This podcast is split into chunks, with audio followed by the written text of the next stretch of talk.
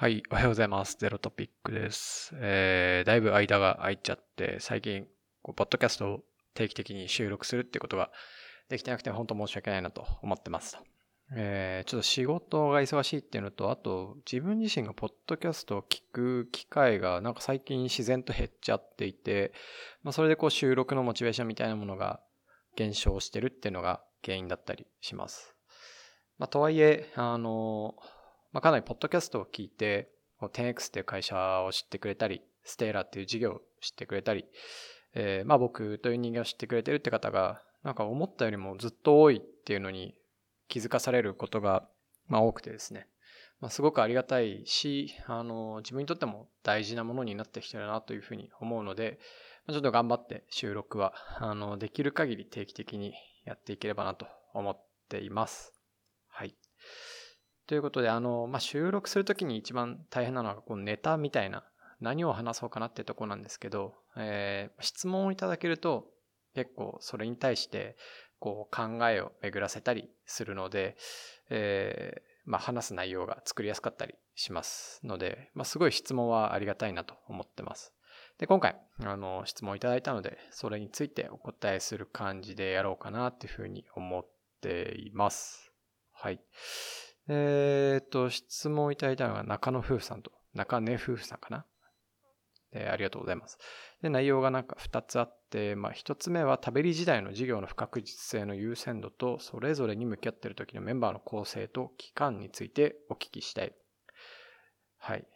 ちょっと1つずつ答えておこうかな。えっと、まずこの質問についてなんですけど、食べり時代の事業の不確実性の優先度みたいなものについては、えー、そうですね。まあなんか、えっと、僕ら考えるときに一番大事なのはお客様、ユーザーにとって価値があるものを作れるかっていう。で、それが本当に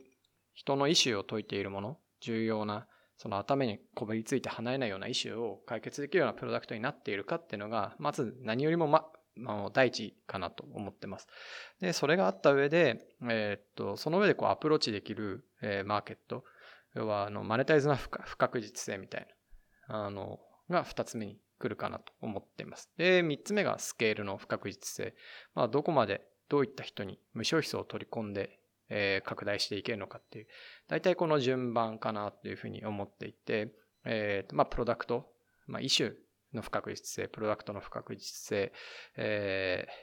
ー、なんだっけ、マネタイズの不確実性、で、スケールの不確実性。で、あとは、まあ、その先にやっぱモートの、モートが作れるかっていう不確実性があったりとか、あの、まあ、事業としての継続性。その、5年続く事業なのか30年続く事業なのかっていう、まあそういう不確実性みたいな、なんかそういう形で並んでいくと思うんですけど、もうとにもかくにも第一は、まあ、本当に重要なイシューをちゃんと気づけるか、イシューに気づけるか。で、それに対して、その世の中で10倍の価値のプロダクトを提供できるかっていう、まあ、なんかそういうプロダクト周りの不確実性が、まあ一番種かな。で、そこから先にこう、広がっていくっていう、え、ものかなっていうふうに思っています。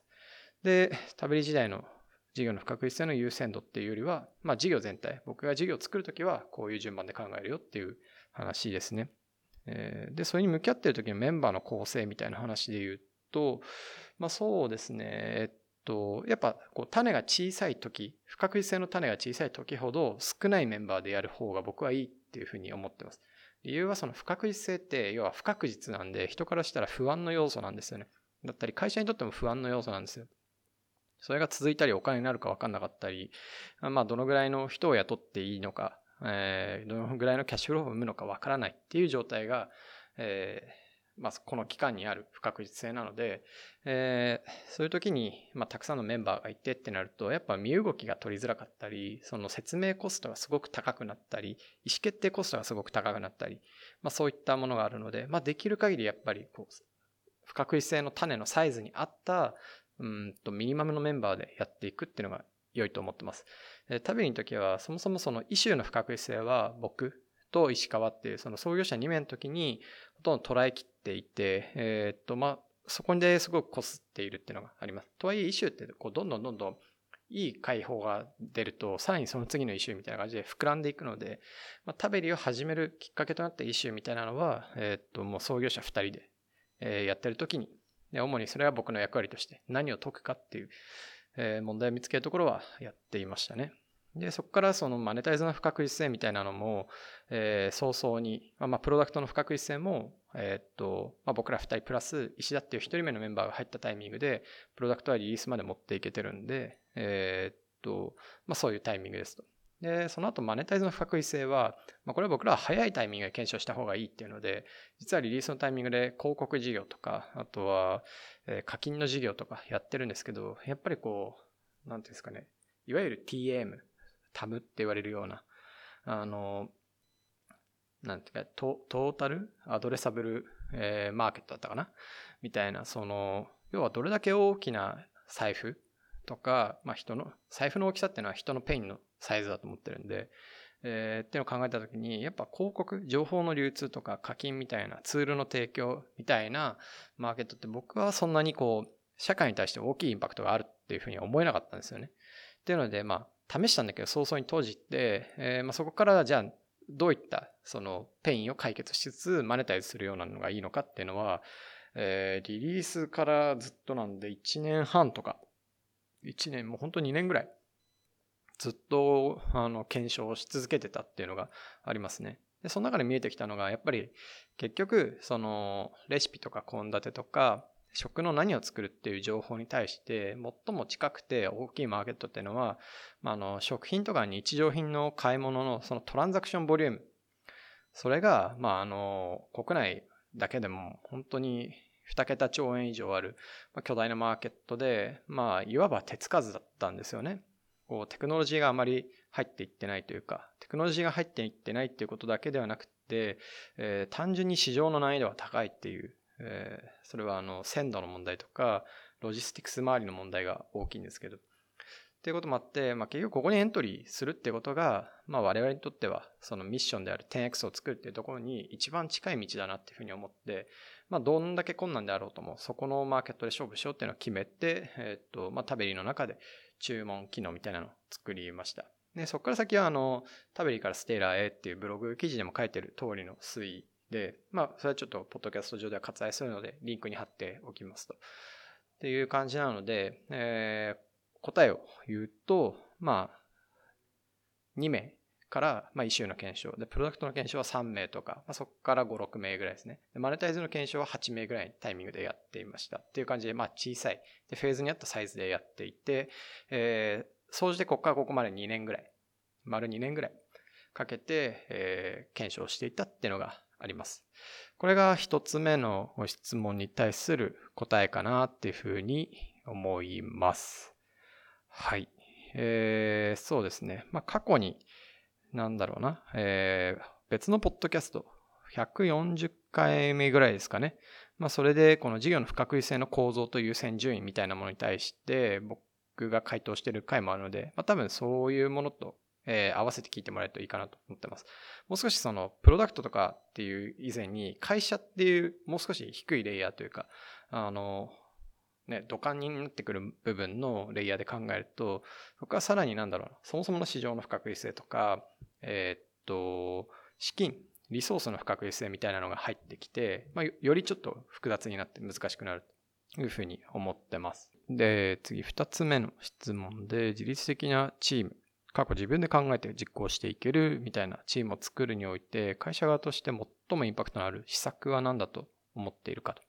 で、長期短期でお聞きしたいですっていう内容なんですけど、まあ、自律的なチームとは自分で考えて実行していけるかっていうのは、まあそうではあるんだけど、うん、難しいな。まあ、会社って、なんか僕は3つぐらいのレイヤーに分けられるかなと思ってて、いわゆるハードウェアと、で、その上で動く OS、オペレーションシステムと、で、その上で動くアプリケーションみたいな。で施策ってアプリケーションのレイヤーでやるんですよね。だけど、もっと重要なのって、ハードとか OS とか、より低いレイヤーの品質とか、まあそれが、なんだろう、事業の性質としっかりフィットしてるかとか、適切にアラインしてるかっていうことの方が、当然インパクトが大きいんですよね。やっぱ低いレイヤーほどインパクトが大きいと思っています。まあ例えば、なんか、えー、っと、今、今の iOS14 とかの OS を、えー、当然ですけど iPhone3GS とかには入れれないわけなんですよね。それはハードウェアの制約があって、ハードがいけてないといけてる OS って入んないんですよ。同じで、その、えっと、今の、例えばフォートナイトみたいなアプリを昔の iOS7 とかで動かそうと思ったら動かないんですよね。それは当然で、やっぱりそのいけてる OS がないと、簡単に言うとね、まあアプリケーション、えっ、と、上で動くものって動かない。応用は効かないっていうので、やっぱ低いレイヤーほど大事だと思っています。で、えっと、まあ、目指すチーム像があって、まあ、これは別に自律的なチームだろうが何だろうが、まあ、目指すチームの像があって、まあ、この像をクリアにして、まあ、そこから逆算した時に一番重要なのは何かっていうと、ハードなんですよね。で会社にとってのハードって何かっていうと、もう端的に人材と事業だと思ってます。まあ、あの、事業はハードに入るのか、ソフトに入るのかみたいなのはあると思うんだけど、僕は、えっと、事業はハードだと思ってるんですよね。なぜなら会社って事業をやるために集まる場所なので、えっと、まあ、事業っていうのはもう箱なんですよね。こう、その会社がやっていくことでもあるんだけど、えっと、人が集まる最大の理由、つまり箱なんですよ。っていう意味ではハード。で、かつ、人。要は人の性質とか人材の性質とか品、まあ、品質って言い方はちょっと違うけど、まあ、その事業とのマッチ度みたいな、会社の目指す方向とのマッチ度みたいな、えー、事業に対してあるべき人材かどうかっていうところがもう最大ハードウェアとして一番重要な部分なので、まあ、本当にそのハードが超大事。人が大事っていうのが、まあ、まず丸一ですよね。で、えっと、まあ、どういう、なんですかね、チームを作りたいかで、それは要はどういうアプリを動かしたくって、そのためにどういう OS が必要で、で、どういうハードが必要か、全部繋がって逆算されるものなんですけど、まあ、自律的なチームを作る上で、えー、例えばね、えー、一番大事なのは、自律的な人を採用することだと思っています。まあ、これがハードのレイヤーですよね。で、OS のレイヤーで言うと、こういう自律的な人たちが、えっと、どういうルールのもとで動くことを自律的とするのかとか、えっと、自律的であってほしいがために、この人たちにインプットされて、まあ、動き方みたいなものが OS だと思うんですよ。まあ、つまりそれって、バリューとか、まあ、僕らの中では、いわゆる行動指針、バリューズみたいなものが OS のレイヤーに当たると思ってます。でその上に施策が乗ってくるんですよね。アプリケーションとして、えー、例えば制度とか、えー、っと、労働時間とか、まあ、働き方とか、そういったものが、えー、OS の上に乗るアプリケーションとしてあって、まあ、大きくこの階層で成立すると思ってます。なので、えー、っと、一番重要なのは何かっていうと、人ですと。で、その上で価値観。で、その上で制度っていう、この順番なので、えー、ハードも OS も合ってない人に制度だけ入れても絶対うまくいかないっていうふうには思っています。はい。会社側としてインパクトがあるのは、この順番。人、価値観、制度。この順番ですっていう感じですね。で、これ長期短期あんま関係ないんですよね。えー、っと、長期的に見ても短期的に見ても、この順番でベストなものを作っていく以外に、やっぱ選択肢はないかなっていうふうに思っています。というとこですかね。結構今の整理は、あの、個人的にはいいなと思ったんで、まあ、ハード、OS、ソフト、ソフト、あれ？アプリ？アプリか あの、みたいな感じで、えー、っと、まあ、自分たちがチーム作るときも考えてみるといいのかなと思っています。はい。では、今回そんなとこですかね。ご視聴ありがとうございました。あの、気に入った方はぜひ、ハッシュタグゼロトピへツイートしてくれると嬉しいです。それでは。